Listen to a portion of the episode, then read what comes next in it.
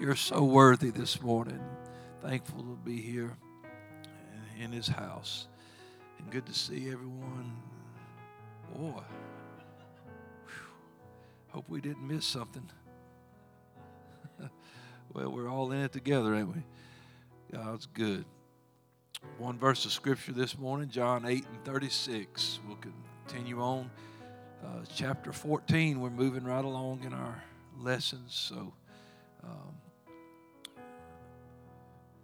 John chapter 8 and verse 36, one statement the Lord makes in a, uh, a long list of things he says in this chapter that are so good, but as he was instructing and teaching and speaking with the Jews on their current condition, he winds up saying this If the Son, therefore, shall make you free, you shall be free indeed. Today we're going to talk about finally free. When you say finally, it's like, whew, it means it's been a while. I've endured some things. A lot of stuff's been going on, but finally, a lot of you guys will say, I finally graduated. You'll be, and I endured some things. And, but um, some of you say, I finally got married. well, ain't nothing wrong with that. That's you know. And so it's, finally, it's been a period of time of waiting, prayer, things of endurance, and finally, uh, the subtitle to this is is finally letting go of the past. So we're going to talk about some things that hinder us. So let's pray together for the lesson. Lord, we love you and thank you today. And we just give you honor and glory in this house. You're worthy to be praised. Lord, we love you dearly. Now, Lord, we just ask you to open our hearts to receive from your word. Let us hear what the Spirit would say. We could be better, Lord, be more like you. Lord, we just want to be ready to meet you when you come. We ask it in Jesus' name. And everyone said, Amen. Give the Lord one more hand clap and shout of praise. Hallelujah. I'm glad to be free. And, and not just free, but free indeed. Really. A lot of people say they're free, but a lot of people don't act like they're free. But but when you're free indeed, there's no other way to act. You can be seated. I'm I feel like preaching a little bit, but uh, and and and the sad thing is is that this scripture applies to the church, to the people, and and it's sad that there's some who uh, they're in a place where they could be, and even should be free, but they're not they say, I'm free, but are you free indeed? The, the word indeed means, in that, that Greek, the translation, it means really. In other words, are you really free? It means certainly. It means I certainly am free. It doesn't matter what anything else is. It's just like the sky certainly is blue. Can't do nothing about it. Go out there and look. It's blue. It's, the grass is green. It's whatever you know. You, it's a fact. In other words, I am, in fact, I am free, and then clean.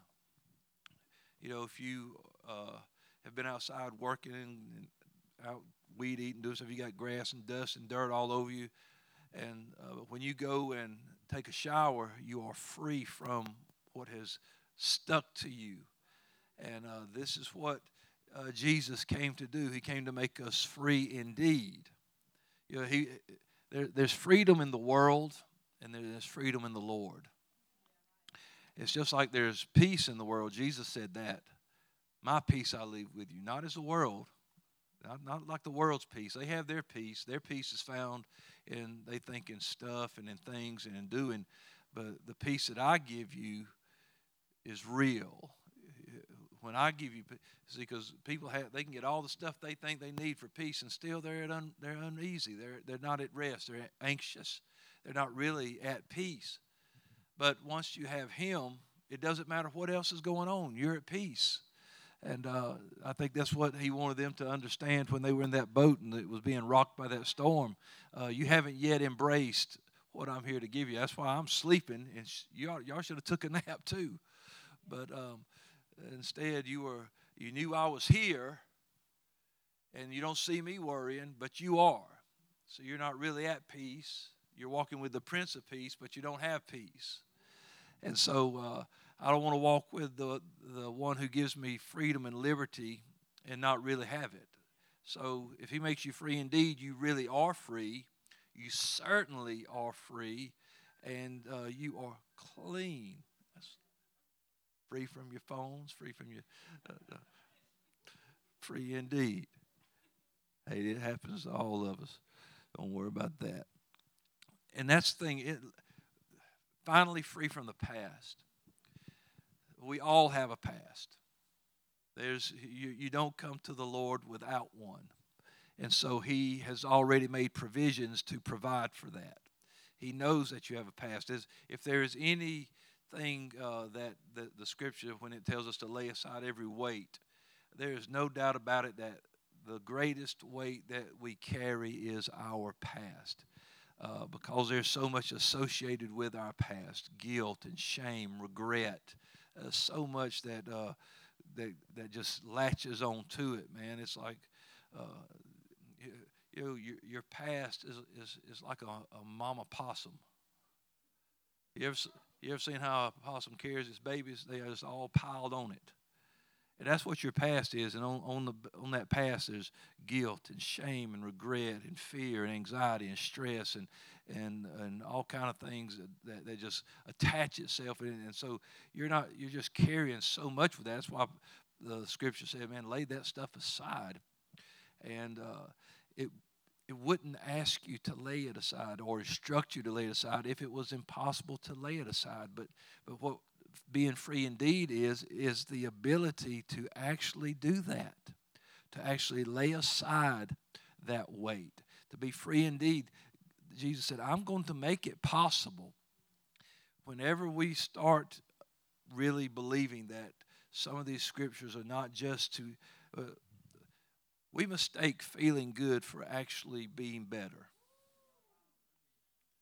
that happens in church so often, especially in the altars, because we because you should feel better when you pray, but uh, feeling better isn't always being better. Uh, and sometimes people mistake feeling better for everything's fixed, and it's not. Uh, you should feel better. You should uh, when you approach the Lord, when you talk to Him, when you get in His presence, and you, uh, man, you pray and weep and you speak in tongues. You unburden yourself. You should feel better. That doesn't mean that you are better yet. And so many people go go their way and they have deceived themselves, because the Bible says, "Look, uh, don't deceive yourself. If you think you're something when you're nothing, you deceive yourself. And so when you think you're free but you're not, you deceive yourself. And then you get uh, upset and then you get discouraged because, man, I just prayed in the altar. I spoke in tongues for an hour and I got home and here it is again. Well, yeah, because you've got to uh, want more than just feeling better. You've got to want to be better. And uh, to be better, we've got to do some things. And Jesus has made it possible where we can be free, not just in uh, theory, but free indeed. We can really be free, certainly be free. We can be clean from what, so we can be free from what is on our exterior, what's on the interior. He cleanses, uh, he, he said, I will wash you with clean water. And he said, I'll take that stony heart out and put a heart of flesh inside of you. I'll wash you and you will be clean. And so that, that's free. And so we all have these things from the past, something traumatic that could have that either we did or was done to us that uh, hurt us and uh, you know heartbroken, hurt, uh, trauma, abuse, all kind of things that happen, and uh, you know, and it brings up questions. How did you know we, we live with all this? How, how could this have happened? And and what did I do to this person that they would hurt me like this? Or uh, you know, how can I go back out in public now? Or you, you just have all this stuff that starts clouding you up and, and attaching itself to you, and it's your past. And so to to deal with that, we we try to you know, uh, well, we retreat in these little secret places we have. We, we've got this uh, place where we lock that up. It's a hiding place. But and so we try to move on. You know, you, you maybe you get older and you move out of your house, you move to another town, you move to another city, but you never move from that secret place. You, you keep the secret, and the secret keeps you. It keeps you shackled, it, it makes you a prisoner. You have learned to act free, but on the inside, you're still a prisoner. You go through the motions, you got it down right. On the outside, nobody can even really tell, but inwardly, you know that I'm still chained to this.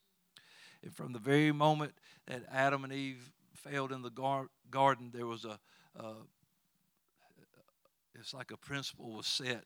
And it's a, you know, you wonder, how can one moment in someone's life possess the power to mark them forever? Because that one thing that Adam did, by the disobedience of one man, many. and, and, and so it's there. And uh, sometimes things happen to us, and, and it's like we take it to us and we bury it inside and we think like I say we think we're keeping a secret but it's keeping us and it's like it's part of us. It's like a almost like a, a, conjoined twin or something. It's just there. It's no matter what you do, it's there. No matter where you're at, no matter how you're doing, how you're feeling, it's there. And and so and and that happens sometimes, but not because of what anything we did, just what was done to us.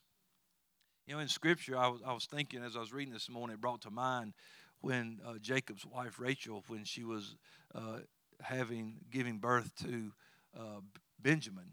That was not Benjamin's first name. That was his original name because she was uh, having a hard delivery, very hard, very sorrowful, and she was dying as she was delivering him. And so, uh, as she was taking her last breath, she named him, and she named him Benoni, which means son of my sorrow.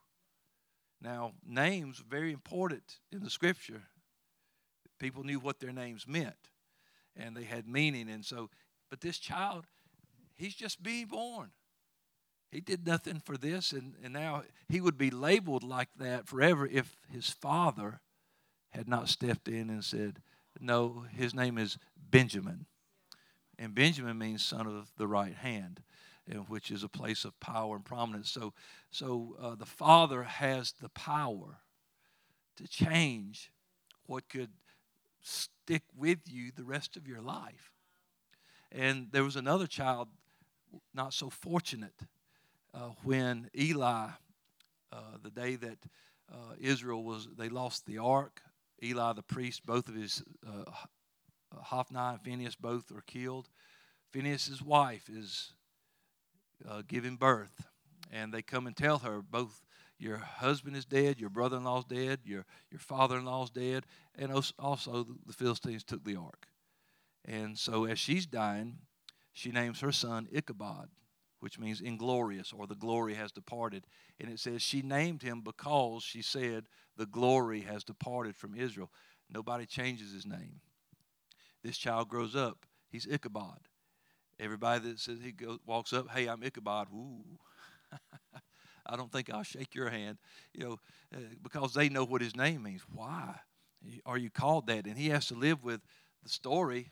Why did she name me that? Because a tragedy happened that day, but I had nothing to do with that tragedy, and that's the way it is sometimes in our life.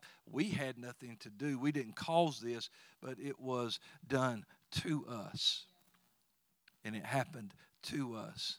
And so uh, we don't have, when these things happen, we don't have all the answers, and sometimes we don't even have all the questions to ask. We don't know what to do. But there's one thing that we do all want, and that's to be able to live free indeed. We want to be free from that, that cancer of condemnation. We, we, we want to, uh, and that, my friend, there is an answer. Because in Christ, uh, we are new creatures, and it says, There is therefore no condemnation to them uh, who are in Christ. And He is the answer. There's no condemnation in Him. So He is able to actually make you free indeed. We've bought into this that He can only save my eternal soul, but He's going to leave me miserable while I'm here on earth. That's not living for God. That's not free indeed. And matter of fact, I'm not even sure if we're ready for heaven because you can't buy into a part of the gospel. You can't only believe He's a soul saver and He can't fix your life. You, uh, that's uh, I'm not even sure that you can have faith enough to believe I can be saved and go to heaven, but Jesus will forsake me while I'm living my life and just leave me uh, in these things because He can make you free indeed. He showed it through Scripture. He showed what He did with people's lives as He walked here. Uh, he He changed their lives completely he was able to not only save souls, but he was able to change lives, give people a new walk in their life. He, he could do that, and he can do that for us today. There is real, true freedom in him, freedom in the gospel. Freedom was, listen, for the first couple, freedom was hardwired into their DNA because they had no condemnation. They walked in liberty. They, they had authority there in that garden. They, were, they had dominion there. They had fellowship with God. There was nothing that they had to repent over, to ask forgiveness over. There was no, they had no, they had no past. If you would, say, hey, what's your past, Adam? Uh, walking with God in the garden, talking every day. That was it. That was what they had. Uh, there was nothing until that incident. It was there. And so before freedom was ever uh, a big political charged slogan. Uh, it, it, was a, a, God thing. God wanted us to be free. It was His idea to make His children free. And they had liberty in that garden. Eat anything you want, go wherever you want to, stay away from that place. That was it. Just follow the rules. You'll be all right. And so uh, it's a mistake for us to believe, you know, our, our walk with God, our relationship with God, it's an intimate relationship, intimacy with God. But you're fooling yourself if you think you actually have an intimate relationship with God if you keep opening up the door that He closed and going back down into that dark place of your past, revisiting all those bad memories, revisiting all those things you did, He forgave you.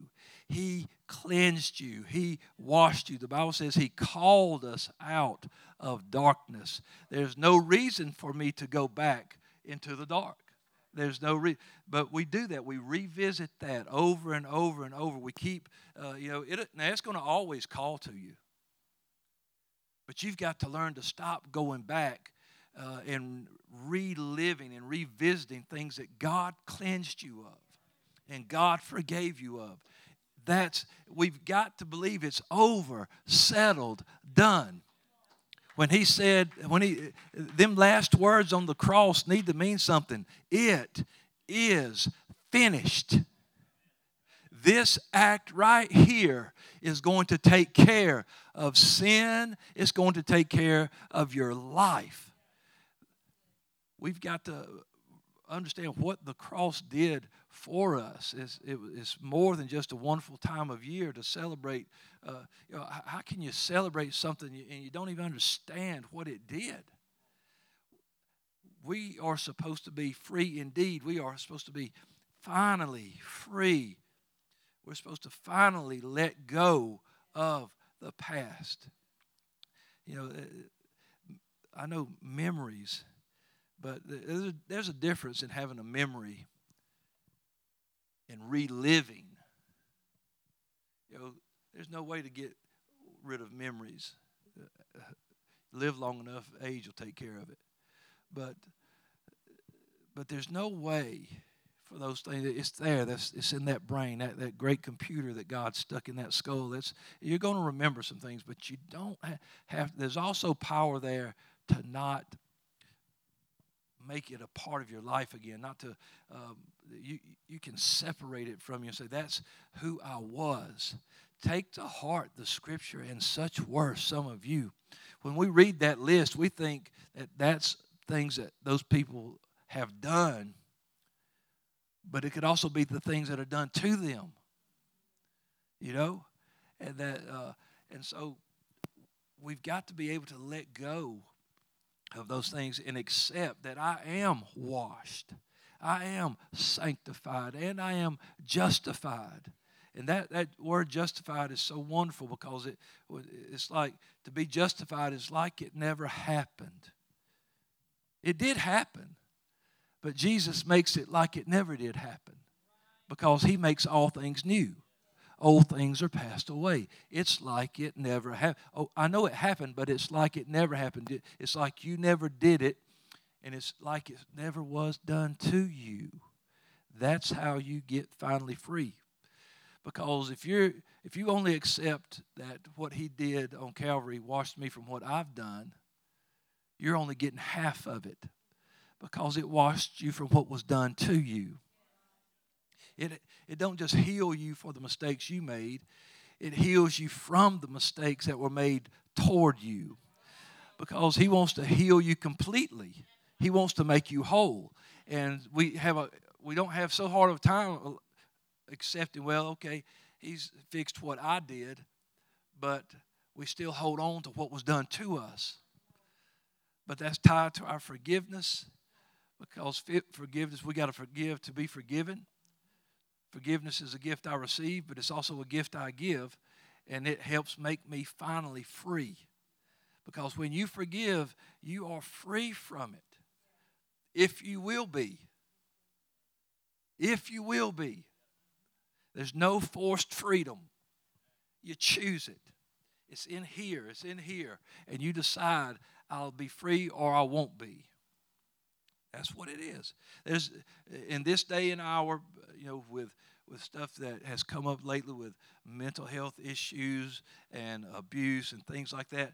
Uh, you, uh, there's a day that does not go by that you don't hear a story of somebody who's dealing with pain and trauma, trying to free themselves from, you know, uh, these shackles from their past. They, they were heartbroken, they were hurt, they were abused. It's like a monster just eating their mind up.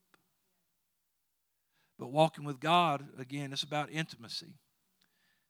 But here's, here's, a, here's a clue secrets always poison intimacy. Secrets always poison intimacy. Slowly, very slowly, over time. Uh, it doesn't kill outright because while the secret's not known, things can be held together. But as soon as it begins to leak out, that's when things begin. And, and, and when we have these things that we won't let go of, it damages us, our surroundings, it, it flips our world upside down. Every person who has ever walked out of a prison of abuse or pain, they did so with the understanding that honesty is the price that you pay again and again when you deal with your past. You have to be honest about that thing. It's scripture. Romans 12 and 17, Paul said, Recompense to no man evil for evil, but provide things honest in the sight of all men. And to the Corinthian church, he said, Providing for honest things, not only in the sight of the Lord, but also in the sight of men. Because you can't, eh, eh, and that's just common sense, you can't say, Well, I'm honest with God, and then be dishonest with people. Because if you're dishonest with people, God's looking like, hey, what are you doing? You can't be, uh, I'll tell you everything, God, but I, I'll be honest with you. I just won't be honest with everybody else. I won't be honest with myself or anybody else. You can't do that. It's not that. It's, it's not a if and. It's one way or the other. Be honest with God and with men, provided honest, uh, because when you're honest about it, you can deal with it. Living in total honesty is not the way the world works today. That's, uh, that's not the way it is in culture, but we're not about culture, we're about covenant. And if we're in covenant with God, we got to be honest with God. We've become comfortable. It, it, this is what. Uh, anybody like to watch those home makeover shows? Oh, Chip and Joanna, man, made it big, didn't they? But extreme makeovers, you love you. You're like, they they start out with this some of the, look at that shack. I mean, it's a shack. It's falling in. There's holes in the, and then, you know, in 30 minutes, whoa, look at that. It's got indoor plumbing now. It's, you know, it's, I mean, how did they fit six bedrooms in that? You know, what did they do? Extreme makeover. And I think subconsciously it programs us to think everything's a quick fix. But let me tell you, you don't do an extreme makeover for hurt and pain. Uh, you, what they're doing is they're they're slapping up drywall on on top of stuff, and they're they're they're fixed everything. This is just what you that's what you see now. And that's good for a house, but you can't just slap stuff over brokenness and hurt and pain in a life. It, it just you know. Let's say you're doing a extreme makeover on a house. You've got all the old stuff down. You're looking, and there's a, a pipe in the wall, and you notice, man, that that pipe's got a hole in it. Been like that. It's there. Got a hole in it, but you know what? Put this drywall up, nobody will ever even see it. And guess what? It'll be fine until you need to use the water. And that's what happens with them secrets. Is everything's fine until it ain't. You had it covered, but something happened, and now all of a sudden, there it is. The problem is there. And that's what would happen in that house. Every time you use the water, where is that coming from? Uh, this is a brand new house. Oh, it's not brand new. It was an old house that they made over. But Jesus said, I want to make all things new. I'm not going to leave stuff with holes in it. I'm not going to leave stuff that's broken. I, I, I, I went through what I went through to fix those kind of issues, not to just paste over it, not to just uh, cover it up.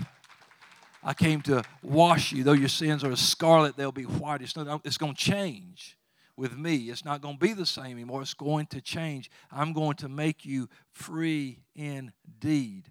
But people are settling for makeovers on their life and they have given up. When you settle for a makeover, you have given up on the opportunity for real freedom. And you're just living behind a mask of extreme makeover.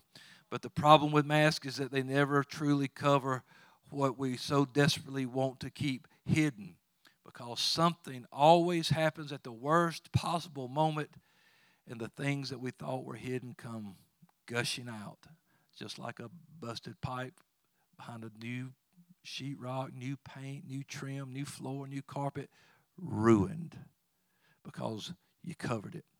And you, you, you end up discussing, you, you, you realize these are the things that happen, the statements you make. I can't believe I said that. Well, you said it because instead of fixing it, you covered it up and it was still there. That's why it came gushing out.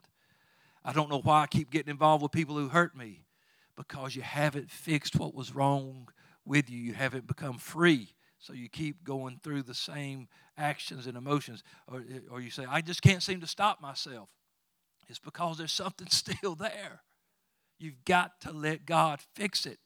I knew better, but I couldn't help myself because it's still there. Why do I keep pushing away the people who really love me? Because there's something you have not let Jesus fix yet. You've got to make uh, uh, get it right. You've got to let Him make you free indeed. He said, "If the Son therefore shall make you make you free, not force you, but make you, as a potter makes a vessel on the potter's wheel. He will make you free. You are free indeed. He, when He makes you free, He doesn't leave the stuff in there that would keep you a prisoner. He wants you to be free indeed. And He, uh, you know, when we think about the gospel, you, and you think about whether He went to Calvary, suffered, He died, okay, but what did that mean? Before He ever went to the cross, he had an opportunity to tell the people, This is what I'm here for. In Luke chapter 4, Jesus walks into the synagogue one day, and uh, I think starting around verse 16, Romans 4 and 16, says, Jesus, he came to Nazareth where he was brought up from. He's in his hometown, so people know him. And as his custom was, he went into the synagogue on the Sabbath day and stood up to read. There was delivered unto him the book of the prophet Isaiah, and when he had opened the book, he found the place where it was written. You know what he's about to say? The Spirit of the Lord is upon me because he has anointed me to preach the gospel to the poor. That's the good news. He has sent me to heal the brokenhearted. When it's healed, it's healed. One writer said, Heal me and I shall be healed. So he sent me to heal the brokenhearted, to preach deliverance to the captive, the recovering of sight to them that are blind, and to set at liberty them that are bruised, to preach the acceptable year of the Lord. And he closed the book, he gave it again to the minister, sat down, and the eyes of all them in the synagogue, they were looking at him. Because they had sat in church week after week after week. You know, the excitement and stuff was just replaced with this is just the same old thing we hear all the time. Many times when Jesus would speak, they'd be like, Whoa, we never heard it like this. And they said, Because he talks like one who has authority. Not like the scribes and the Pharisees. They, they, they just reading, but this man's, he's reading this like he knows what he's talking about. He like he's got something better. And then he stood up and he said, This day is this scripture fulfilled in your ears. Yeah, he knew what he was talking about because it was about him. And he said, So it's going to be more than just what you see when you see me hanging on that cross this is what this is going to provide for. And we know there's many other things out of Isaiah 53 that we could go to uh, wounded for our transgressions, bruised for our iniquity. We went all over this last week talking about it, but uh, there's so many things that that sacrifice provided for. And so uh, at that moment, uh, Jesus was letting them know here is what is available. Uh, and this is what, so just to recap what he said right there in that part, uh, that I'm, I'm chosen and anointed to bring good news, to preach the gospel. Prisoners are going to be pardoned, they're going to be let out. When a prisoner is pardoned, you know, in prison, you got to ask, hey, can I do this? Can I do that? Can I go outside? You know, eh, they, somebody else is governing what you do, how much outdoor time you go. When you're going to eat at the same time every day? you're going to cut the light out at the same time? But when you're pardoned, you're out. There's no more following them prison rules. You stay up all night if you want to, eat what you want to, go outside when you want to. Do you know, you're free, you're pardoned. That's what Jesus said. You're not a prisoner anymore. You've been set free. Blind people would now be able to see again. There's a difference when he said, When I'm opening eyes, they're going from dark to light, from not seeing to seeing. It's different.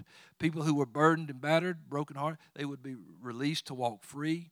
And he says, and this starts now today you can begin to believe and realize that this is what I have to. And he had the ability to do that before he ever went to the cross. He could do it there because while he was on earth, he said, I have the power to forgive sins. I have power to say, Rise, take up your bed and walk. That man's life's never going to be the same. Healed blinded eyes, they're never going to be the same. He changed their life forever.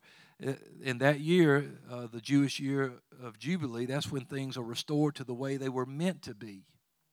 And what Jesus does, what uh, when we believe on Him and, and when we come to Him for salvation, He's going to put us back to the way we're meant to be. God was in Christ reconciling the world unto Himself, reconciled to be brought back into divine favor with God. He's going to get us back to the way we're supposed to be.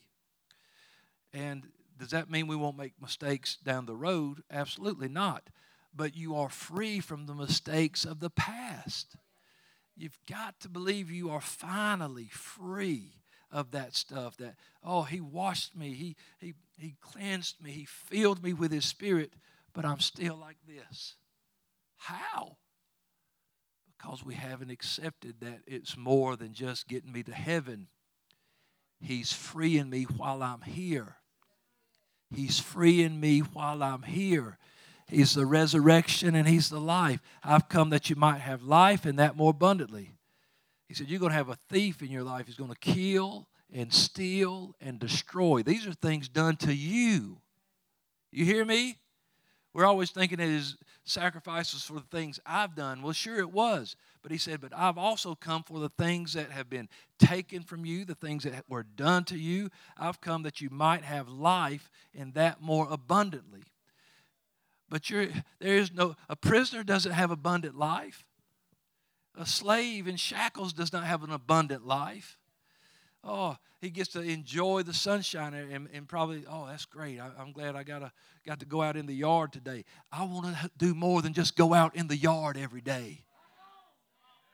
I want to walk in the liberty and the freedom that the Holy Ghost provided. Where the Spirit of the Lord is, there is liberty. Oh, I tr- you, we've tried to flip over new leaves and start over again and do that, and, and we're always back at it again and back at it again because that stuff cannot set you free, but Jesus will make you free indeed. You'll really be free. You'll certainly be free. You will be cleansed.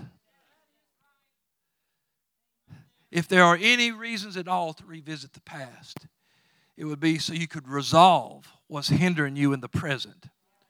And so you can bring it to God and, and let His grace and mercy cover it. Maybe to forgive yourself or to forgive those that hurt you. You do it only so you can walk in wholeness, using what you've learned that this no longer has a hold on me. And so to experience that freedom and that pain from our past, that, uh, like I said, you, you've got to embrace this gospel, this good news that Jesus said, I was, before anybody else preached it, he preached it the good news. And that's what Paul said in Romans 1 and 16. I'm not ashamed of the gospel of Christ. It's the power of God unto salvation to everybody that believes, Jews and Greeks. It doesn't matter who they are. Uh, we've got to have faith in the message. Truth. The, the gospel is truth. Truth equals freedom. And you shall know the truth, and the truth will make you free. Jesus said, I am the way, I am the truth. That's why he can say, if the Son makes you free, he's saying, if the truth makes you free. That's actually what he said, John 8. I guess I'll go there, 8 and 31. Uh, Jesus was speaking to the Jews that believed on him. If you continue in my word, you're my disciples indeed. You're changed. There's that word indeed again. You're really my disciples if you continue in my word. And you'll know the truth. How? From my word. You can believe what he says about your freedom you can believe what he says about your past. And he said, You'll know the truth, and the truth shall make you free. And here's people that have not understood free, real freedom. Because these Jews look at him and they go, We're Abraham's seed and we're never in bondage to any man. Have you forgot about that little stint in Egypt? 400 years of uh, making bricks and temples and working and whips and chains and uh, have you forgot about or maybe that 70 years in uh, exile in babylon. Have you forgot about those things? But see when somebody's not free putting on a show. We've never been in bondage to anybody. How are you going to say we're going to be made free when you believe you're something and you're nothing you deceive yourselves and they were deceived, trusting in only what they, they could see and what was that, that, that past, and, and then uh, covering it up. They just put a piece of sheetrock over that broken past. Nobody, because they walk around like, you know, Jesus talked about how they did, how they walked around proud and boastful and self righteous and holier than thou and all these things. And they were putting on a show so nobody would know think they, they were the biggest and the best of the group. And he said, Woe unto you. But then he tells them, Listen, if you commit sin, you're the servant of sin. And then he said again in verse 36 If the Son therefore shall make you free, you'll be free indeed. So you ain't going to be free just because you were born out of Abraham's loins, because you're Abraham's seed. That's not what makes you free. What makes you free is this belief, this gospel, this truth. Faith comes by hearing. Romans 10 and 17 comes by hearing, and hearing by the word of God. Your freedom comes from the things that Jesus has said, the things that God says about it, and His word is forever settled. His word will accomplish. It, won't return void unto him. It, it accomplishes what it set out to do. And so when it speaks to your freedom, You've got to believe that. You, you can't just read, well, he forgives my sins. Great. But he also forgives what's done against you. He's, he's like, look, I'm letting it go. You got to understand that whoever hurts you the worst, God will forgive them. Whoever hurts you the worst, God will fill them with the Holy Ghost and they'll be dancing on streets of gold one day. And He needs you to know that so you can be free. Because you're like, I can't forgive them. Well, guess what? God can. So you need to get on the page with God so you can be free indeed.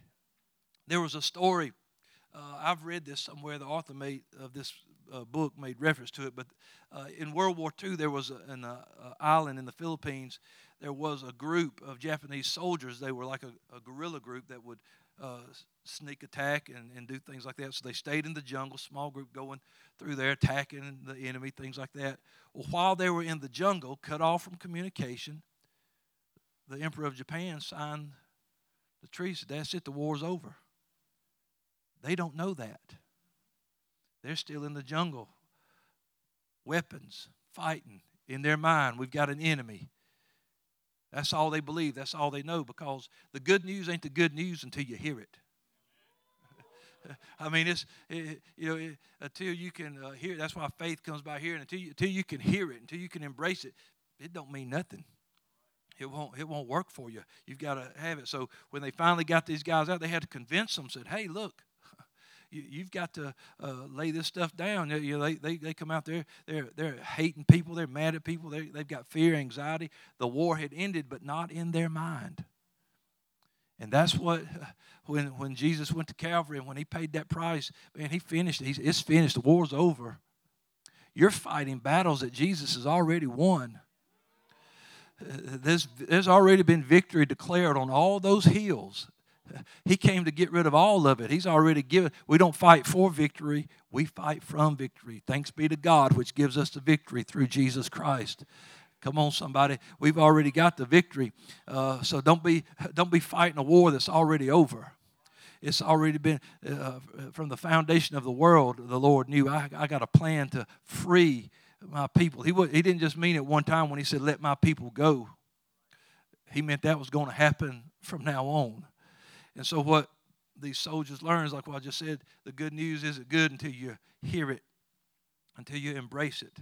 And so, once we receive the good news, uh, we've got to make the uh, only when we receive that good news that's that's when the battles stop in our mind that's when because uh, see, the, the challenge with painful experiences in past is that they don't just happen physically but they happen in our heart they happen on the inside. They they hurt us inwardly. They hurt our emotions. They they. Uh, but we've got to believe that God's not just going to wash me. Uh, he's not going to cleanse me and wash me, and leave me a prisoner.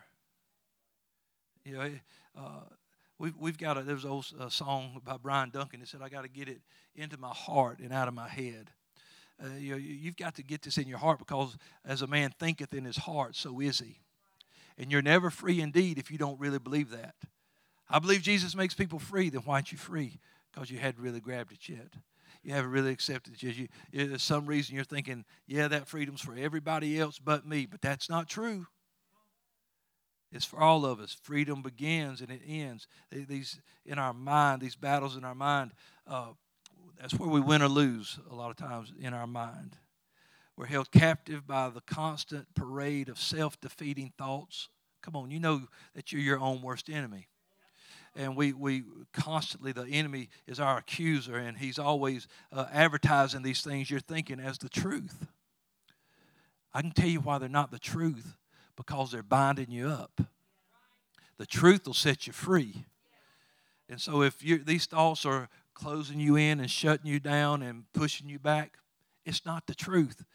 Jesus said he's a liar and the father of lies. There's no truth in him. Stop listening to that, him backing that. He'll always back you up. Oh, I'm a loser. That's right, you are. You really are. I'll never be free. That's right, you won't ever be free. He'll always agree with you and back you up on that. Uh, you've got to stop doing that.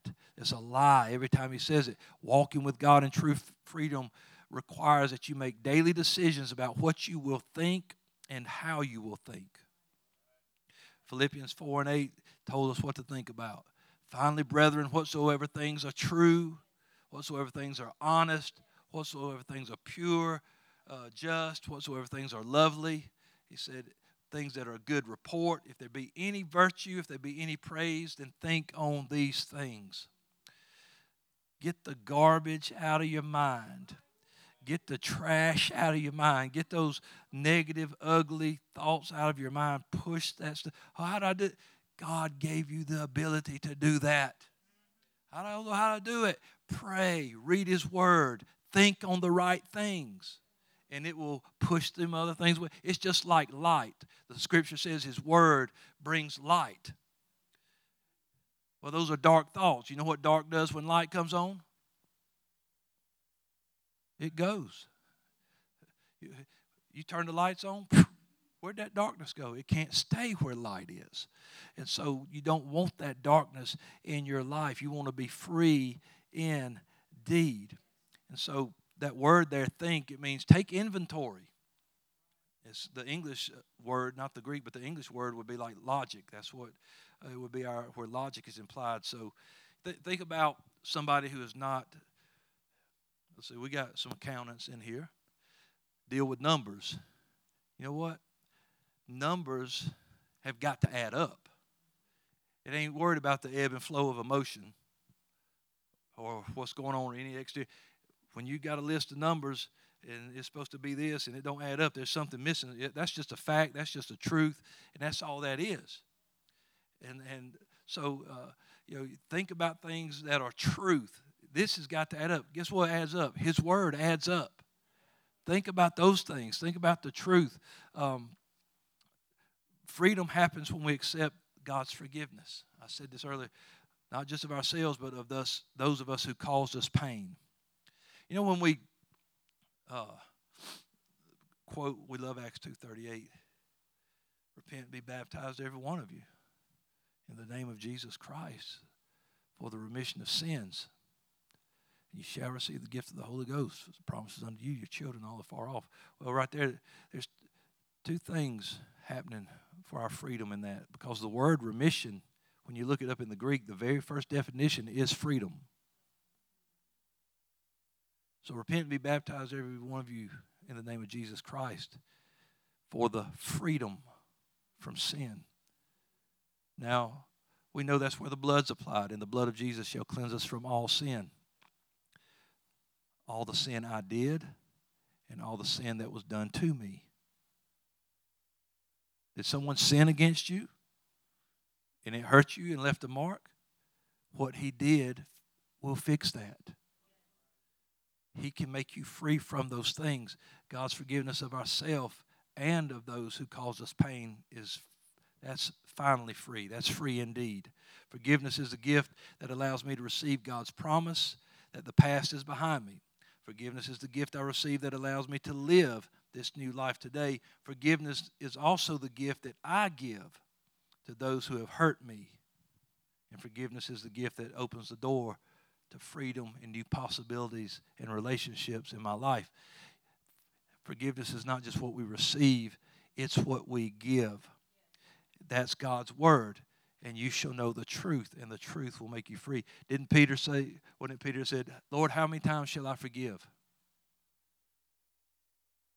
Jesus said, If you continue in my word, you're my disciples indeed. So he told him, he began to talk to him about forgiveness. Because, Peter, you'll never be free you won't be free just because you have the Holy Ghost if you can't forgive. You'll have access to liberty, but access will be denied as long as quenching the spirit. The spirit wants to give you liberty. Forgiveness will quench the spirit. There are gifts that come along with the spirit. Some of our actions quench the spirit. The spirit can't lead you, guide you into all truth. What is it? The Spirit shall lead you into all truth because the truth makes you free. He has nothing more than wanting us to be free indeed. Not a show, not an act, not, not good uh, you know, promotional material for your church. He wants you free indeed. And it can happen. Think about, oh boy. If you're in the foyer, you're just going to have to hold on one more minute. Listen, think about in the scripture, you know, we talked about how one instant, one time of life, it marks somebody forever.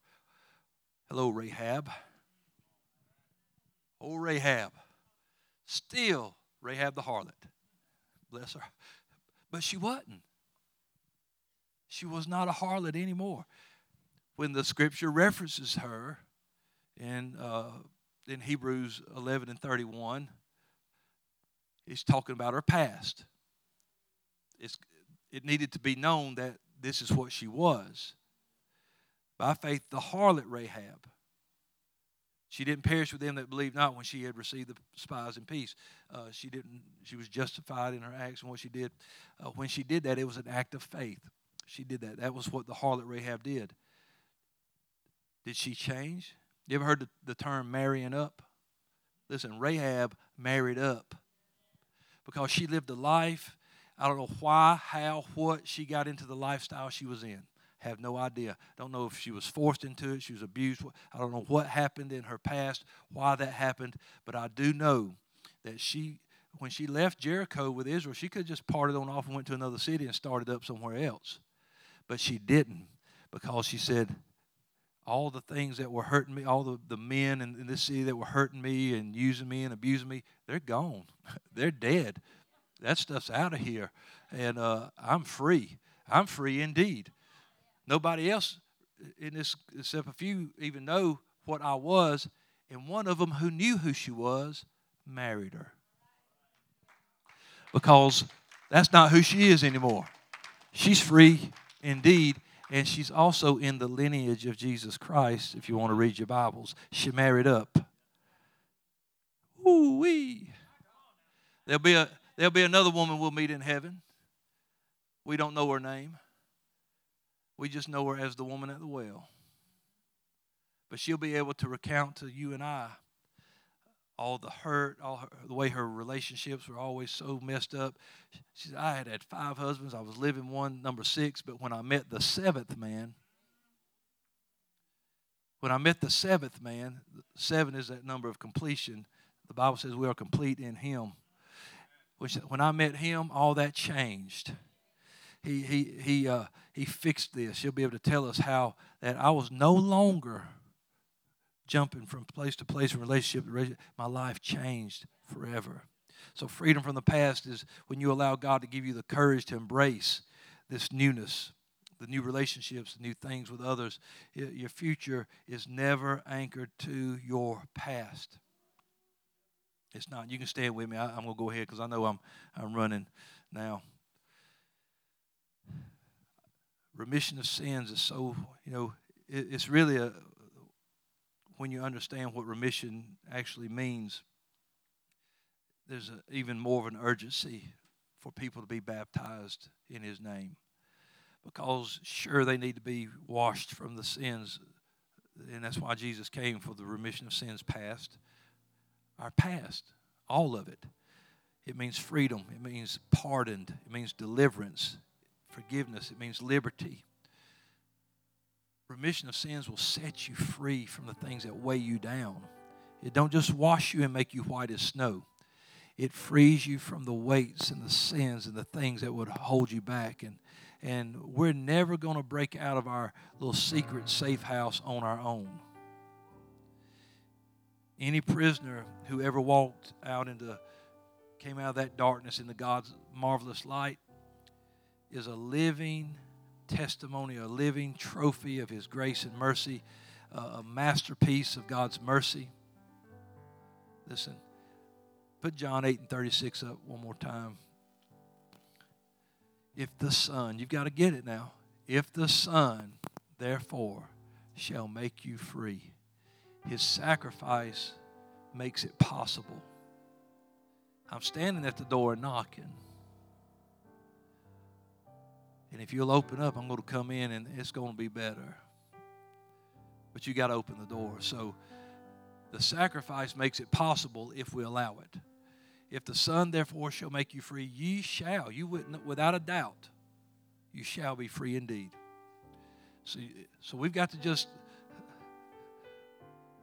I, I know we're going to suffer things in this life. Don't I understand the suffering part, but but if we think we're just going to be a a kickball for this world till Jesus comes back to get us. That's not the way He intended us to live. We're not a doormat, a punching bag for this world, and we're just barely hanging on till finally, oh, thank goodness the rapture finally happened. Oh, we're, supposed, we're supposed to live victoriously. We're supposed to live free. Where the Spirit of the Lord is, there is liberty. Well, if you got the Holy Ghost, come on, somebody. But, yeah, but don't quench it. Don't quench it with your, well, ain't nothing more powerful than the Holy Ghost. There ain't. But you know, some of the most powerful things are held back by just the tiniest, tiniest little things. Even a gun has a safety on it. As long as that safety's engaged, you can't do nothing with it.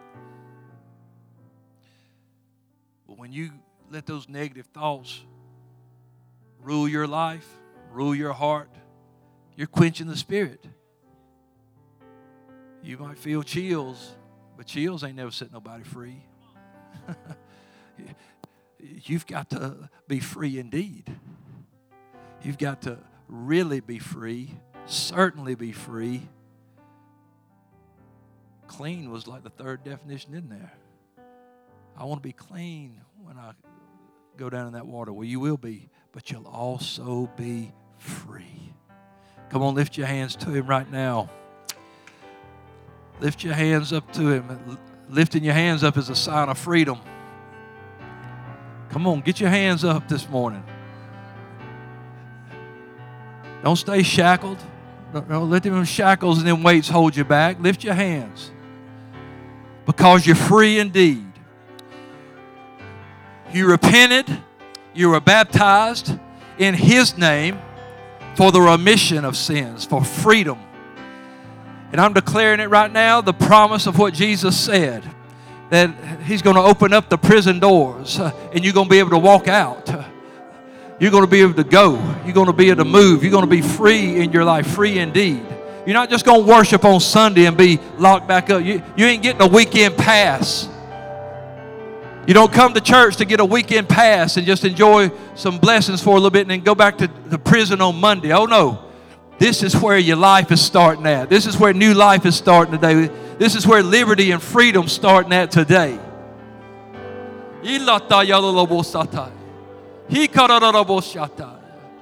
Oh, God, I praise you.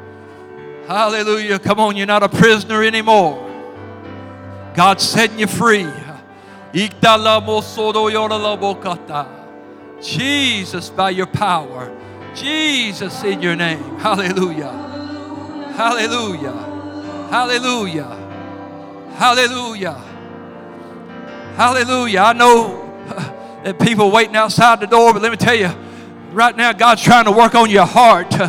God's trying to work on your mind. Uh, the Holy Ghost trying to lead you into some truth uh, Hallelujah.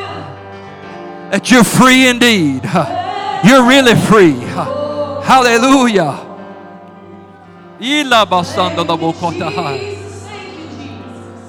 Hallelujah. Thank you, Jesus. Hallelujah. How many believes you're really free this morning? Come on, clap your hands. I can tell you how you know when you're really free. When something tries to lock you up, you'll pray and sing praises anyway. And then you'll be free indeed because chains will fall off and doors will open up. Paul and Silas will tell you how it happens. You go ahead and realize, hey, nothing on me that's going to stay because I'm free indeed. Ain't nothing on me that's going to keep me locked up because I'm free indeed. And just hang on another moment and you're going to see the door swing open because God's going to make a way where there was no way. Thank you, Jesus. When he said, I'll make a way in every temptation and every trial, I'll make a way of escape so you can bear it. He said, I'm not going to let you stay in something that'll cause you to become a prisoner again. I'm not going to let you stay in a situation that'll cause you to be locked up again. I'm going to make a way. I'm thankful. And I'm glad today you can finally let go of the past. In Jesus' name. Give him one more hand clap of praise. Thank you, Lord. Thank you, Lord. We'll take about 10 minutes, let you go get you some water, run the restroom right quick, let people get in, then we're going to get started. Thank you for worshiping. Let's get ready. God's not done. Service is not over. We're fixing to have a good, good outpouring of the Holy Ghost in Jesus' name. God bless you.